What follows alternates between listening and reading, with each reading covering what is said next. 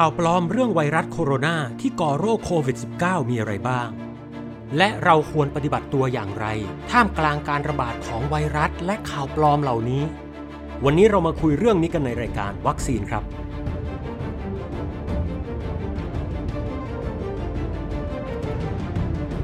ยินดีต้อนรับทุกท่านเข้าสู่รายการวัคซีน รายการที่จะช่วยเสริมสร้างภูมิคุ้มกันทางความคิดครับ ผมอาจวรงจันทมาศผู้ดำเนินรายการ ท่านผู้ฟังครับ เสียงของผมที่ทุกท่านกำลังได้ยินอยู่ในตอนนี้ ถูกอัดไว้เมื่อต้นเดือนมีนาคม พุทธศักราช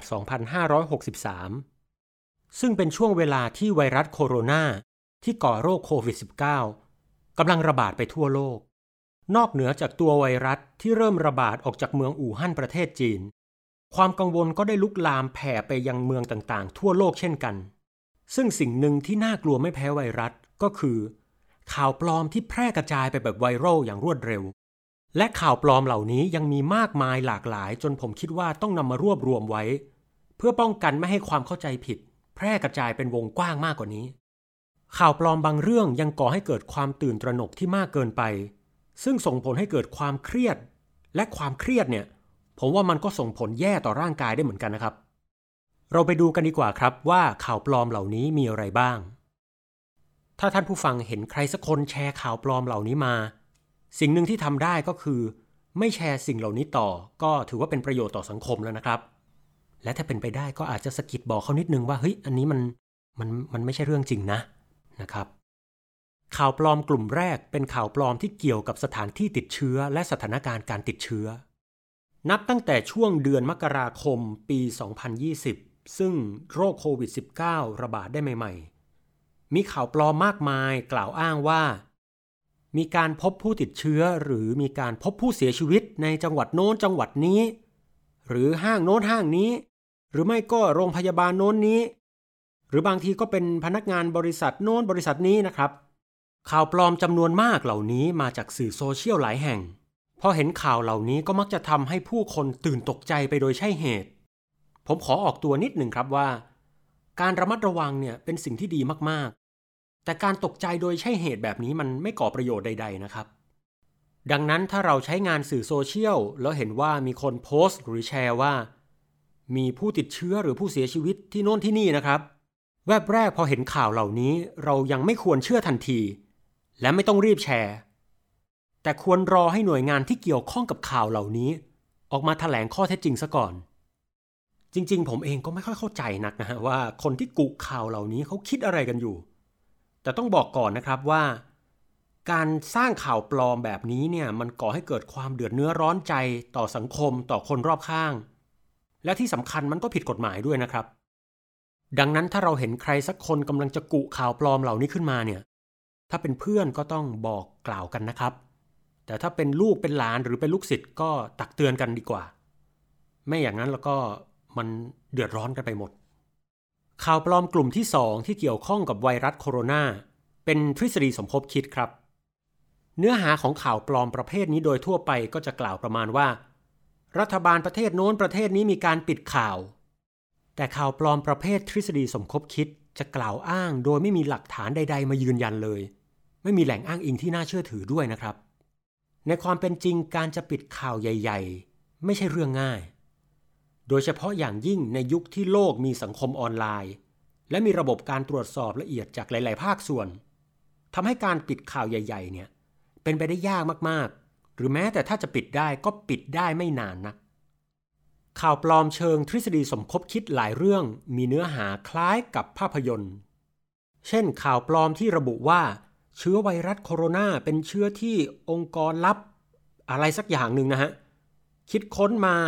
แล้วก็เอาไปใส่ไว้ในสัตว์ แล้วก็แพร่เข้าสู่เมืองจีนอย่างโน้นอย่างนี้ หรือไม่ก็เป็นเชื้อที่มีการสร้างเป็นอาวุธเป็นอะไร ผมบอกได้เลยนะครับ ว่าข่าวปลอมในลักษณะนี้เดี๋ยวจะมีออกมาอยู่เรื่อยๆ คือเวลาเกิดเรื่องอะไรขึ้นมาเนี่ยทฤษฎีสมคบคิดก็จะอธิบายว่า เป็นผลมาจากองค์กรทรงอิทธิพล หรือองค์กรลับอะไรสักอย่าง หรือแม้แต่รัฐบาลที่วางแผนอะไรสักอย่างอยู่เบื้องหลัง แล้วทั้งหมดนี้ก็ซุ่มปิดข่าวเงียบเพื่อผลประโยชน์อะไรสักอย่าง แม่ ทฤษฎีสมคบคิดเนี่ย ไว้ผมจะเล่าให้ฟังในรายการตอนถัดๆไปนะครับ ว่ามีอะไรอื่นๆอีกมากมายเลยฮะ ข่าวปลอมประเภทที่ 3 ซึ่งผมโฟกัสมากๆ เกี่ยวข้องกับวิธีการป้องกันตัว ตรวจสอบโรค หรือวิธีการรักษาแบบผิดๆซึ่งข่าวปลอมเหล่านี้พอแพร่ออกไป จะส่งผลต่อสุขภาพหรือชีวิตของผู้คนได้ ก่อนจะไปฟังเรื่องของข่าวปลอม เรามาฟังวิธีการป้องกันตัวจากโรคอย่างถูกต้องกันก่อนนะครับ เรื่องจริงก็คือ ผู้ป่วยที่ติดเชื้อไวรัสโคโรนาในระยะแรก จะยังไม่แสดงอาการ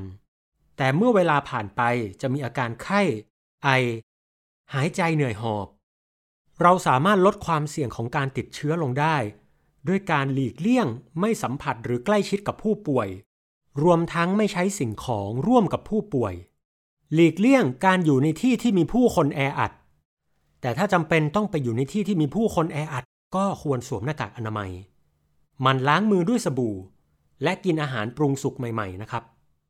จริงๆ การป้องกันตัวจากโรคโควิด -19 ก็มีลักษณะเดียวกันกับการป้องกันตัวจากโรคไข้หวัดทั่วไปนั่นเอง ทีนี้เวลาใช้หน้ากากอนามัยก็ต้องใช้อย่างถูกต้อง คือ ดึงให้ปิดทั้งปากและจมูก ไม่ใช่ว่าปิดแค่ปากแต่จมูกไม่ปิด แบบนี้เชื้อโรคก็เข้าทางจมูกได้อยู่ดีนะครับ และเมื่อใส่หน้ากากแล้ว เวลาจะไอหรือจามก็ไม่ต้องดึงหน้ากากลง ให้ไอหรือจามใส่หน้ากากทั้งที่ปิดปากและจมูกนั้นไปเลย คือบางคนใส่หน้ากากไว้ แต่พอจะไอจะจามก็ดึงหน้ากากออกมาไอจาม อย่างนี้จะใส่หน้ากากไปทำไมจริงไหมครับอะทีนี้เรามาคุยกันเรื่องข่าวปลอมที่เกี่ยวกับวิธีการป้องกันตัวจากโรคแบบผิดๆการตรวจสอบหรือการรักษาผิดๆกันดีกว่าครับ ซึ่งมันมีเยอะมากๆ ข่าวปลอมบางข่าวบอกว่าให้กลั้นหายใจ หรือเช็คอาการไอเพื่อตรวจการติดเชื้อไวรัสโคโรนาด้วยตนเอง แต่ในความเป็นจริงการจะตรวจว่าใครติดเชื้อหรือไม่ติดเชื้อเนี่ย มันไม่ได้ง่ายขนาดนั้นนะครับ ยังไงก็ต้องให้แพทย์ทำการตรวจและวินิจฉัยจึงจะสามารถมั่นใจได้ ข่าวปลอมแบบนี้ค่อนข้างน่ากลัว เพราะว่าผู้ติดเชื้อ ถ้าทำการตรวจเช็คสภาพการติดเชื้อด้วยตัวเอง แล้วคิดว่าตัวเองไม่ติด อันนี้จะชะล่าใจแล้วก็ไปแพร่เชื้อใส่คนอื่นได้ ดังนั้นผมสรุปไว้ตรงนี้เลยครับว่าไม่มีวิธีการเช็คอาการด้วยตนเองนะครับทำได้แค่เฝ้าดูอาการ ซึ่งถ้าต้องสงสัยก็ไปหาคุณหมอให้คุณหมอวินิจฉัยซะ อย่างนี้ถึงจะถูกต้อง ข่าวปลอมบางข่าวก็บอกว่า มีสูตรสมุนไพรที่ใช้ในการรักษาผู้ติดเชื้อไวรัสโคโรนาให้หายเป็นปกติได้แล้ว สูตรที่แชร์กันมาในอินเทอร์เน็ตก็มักจะเป็น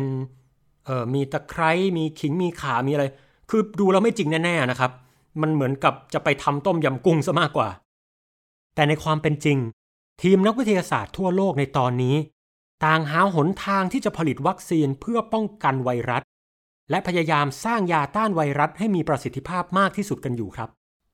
ดังนั้นสูตรสมุนไพรต่างๆ ที่มีการกล่าวอ้างว่าใช้รักษาผู้ติดเชื้อไวรัสโคโรนาให้หายขาดได้ จึงเป็นข่าวปลอม เราเห็นแล้วก็อย่าไปแชร์มัน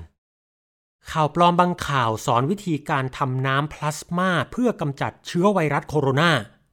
เอาจริง ๆ เลยนะฮะ เกิดมาผมเองก็เพิ่งเคยได้ยินเนี่ยครับน้ำพลาสมาในคลิปวิดีโอก็จะมีการต่อวงจรไฟฟ้าอะไรสักอย่างเข้าไปในน้ำเปล่า แล้วน้ำเปล่าก็จะกลายเป็นน้ำพลาสมาสรุปก็เป็นข่าวปลอมนะครับ อย่าไปทำถ้าป่วยก็ไปหาหมอถึงจะถูกต้อง เฮ้ย เล่าข่าวปลอมมาถึงตอนนี้แล้วเอาจริงๆนะฮะเหนื่อยจริงๆนะครับเนี่ยเยอะมากๆเลย ต่อไปเป็นข่าวปลอมว่าด้วยการป้องกันเชื้อไวรัสแบบผิดๆซึ่งมีมากมายเหมือนกัน เริ่มจากข่าวปลอมที่ว่าต้องรักษาความชุ่มชื้นของลำคออยู่เสมอ อย่าให้คอแห้ง ถ้าคอแห้งเนี่ย เดี๋ยวเชื้อโรคเข้าไปได้ ข่าวปลอมอีกข่าวเป็นการขายป้ายห้อยคอที่กล่าวอ้างว่ามีสรรพคุณสามารถต้านไวรัสโคโรนาได้ โดยส่วนตัวผมคิดว่าอุปกรณ์นี้มีความแปลกประหลาดมากเลยนะครับ คือจะมีการโฆษณาว่าป้ายห้อยคอเนี่ยจะปล่อยสารเคมีหรืออะไรต่างๆ ออกมาเพื่อฆ่าไวรัส ซึ่งยังไม่มีการพิสูจน์เลยว่าสามารถป้องกันได้จริง และไม่มีหน่วยงานใดรับรองเลยว่ามันจะสามารถทำงานได้ผล ล่าสุดสำนักงานคณะกรรมการอาหารและยาก็ออกมาประกาศแล้วนะครับ ว่าอย่าหลงเชื่อ อย่าไปซื้อหามาใส่นะฮะ บางข่าวปลอมก็บอกว่าเราสามารถป้องกันตัวจากไวรัสได้ด้วยการกินขมิ้นชัน กระเทียมหอมใหญ่พริกไทยอะไรต่อมีอะไร คือทั้งหมดนี้ไม่จริงนะฮะ แม้ว่าอาหารเหล่านี้จะมีประโยชน์จริง ๆ แต่ไม่มีงานวิจัยใดบอกว่ามันช่วยป้องกันเราจากไวรัสได้ ผมว่าข่าวปลอมที่เกี่ยวกับเรื่องการป้องกันตัวแบบผิดๆเนี่ย ก็เป็นอันตรายมากเหมือนกันนะครับ เพราะอาจมีคนคิดว่า โอ้ย เราป้องกันตัวไปละ ไม่เป็นไรละ รอดละ แต่ปัญหาคือการป้องกันนั้นเป็นการป้องกันแบบผิดๆไงและมันอาจทำให้บางคนละเลยการป้องกันตัวจากไวรัสในแบบที่ถูกต้องไปทำให้เกิดผลเสียต่อตนเอง ผู้อื่น และสังคมได้ ข่าวปลอมกลุ่มที่ 4 ซึ่งเป็นกลุ่มสุดท้ายเกี่ยวข้องกับอาการและธรรมชาติแบบผิดๆของโรค เริ่มจากคลิปวิดีโอที่มีคนเดินอยู่ดีๆ จู่ๆก็ล้มลงไปบ้าง บางทีก็นั่งอยู่ในเก้าอี้รถเข็นแล้วก็เซล้มลงไป อันนี้บางทีก็เป็นภาพจากในภาพยนตร์นะฮะ บางทีก็เป็นคนเมา ข่าวปลอมบางข่าวบอกว่าเชื้อไวรัสโคโรนาสายพันธุ์ใหม่ สามารถติดต่อกันผ่านการมองตาได้อย่าหัวเราะนะครับ คือข่าวปลอมนี้มีอยู่จริง ๆ นะฮะ แต่บอกไว้ตรงนี้เลยนะครับว่าการมองตาเนี่ยไม่ได้ทำให้ไวรัสแบบถูกส่งออกไป หรือว่าติดเชื้อผ่านการมองตาได้ บางแหล่งข่าวก็สร้างข่าวปลอมเพื่อก่อให้เกิดความตื่นตระหนก โดยการบอกว่า ผู้ติดเชื้อไวรัสโคโรนานั้นจะเสียชีวิตทุกราย ทั้งที่ในความเป็นจริงแล้วมีผู้ป่วยที่ได้รับการรักษาจนหายดีไปแล้วมากมายหลายรายนะครับ ทั้งหมดที่ทุกท่านเพิ่งได้ฟังไปก็เป็นข่าวปลอมที่ผมพยายามรวบรวมมาได้ในช่วงนี้โอ้ยเยอะจริง ๆ แต่ถึงอย่างไรผมก็ไม่สามารถรวบรวมมาให้ครบถ้วนแบบโอ้โห ทุกเม็ดทุกข่าวได้ แล้วในอนาคตก็ยังจะมีข่าวปลอมใหม่ ๆ เกิดขึ้นมาอีก อา้าวแบบนี้เราจะทำยังไงกันดี ตอนนี้เราก็มาถึงช่วงสุดท้ายของรายการแล้วครับ เรามาสรุปกันครับว่าเราจะทำยังไงกัน อย่างแรกก็คือ เราควรสกัดกั้นข่าวปลอมไปพร้อม ๆ กับการสกัดกั้นไวรัส โดยอะไรที่เราไม่รู้และไม่มั่นใจ เราก็ไม่ต้องแชร์ครับ ลองคิดดูนะครับว่าถ้าเราแชร์ข่าวปลอมไปแค่หนึ่งครั้ง แล้วเรามีเพื่อนในโลกโซเชียลหนึ่งร้อยคน ถ้ามีคนเห็นและเชื่อข่าวของเราไปแล้วสิบคน ก็เท่ากับว่าเราเผยแพร่ข่าวปลอมไปยังคนสิบคน ผ่านการแชร์แค่ครั้งเดียวจริงไหมครับ และถ้าพวกเขาแชร์ต่อก็ยิ่งไปกันใหญ่ ข้อต่อมาคือเราต้องตรวจสอบที่มาที่ไปจากแหล่งอ้างอิงที่น่าเชื่อถือ เช่น กระทรวงสาธารณสุขสำนักงานคณะกรรมการอาหารและยา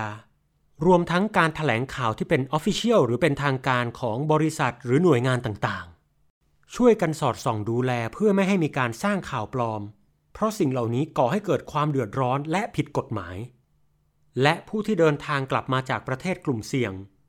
เมื่อกลับมาถึงประเทศไทยแล้ว ก็ต้องไม่ปิดบังเจ้าหน้าที่ ที่สำคัญคือต้องไม่ประมาท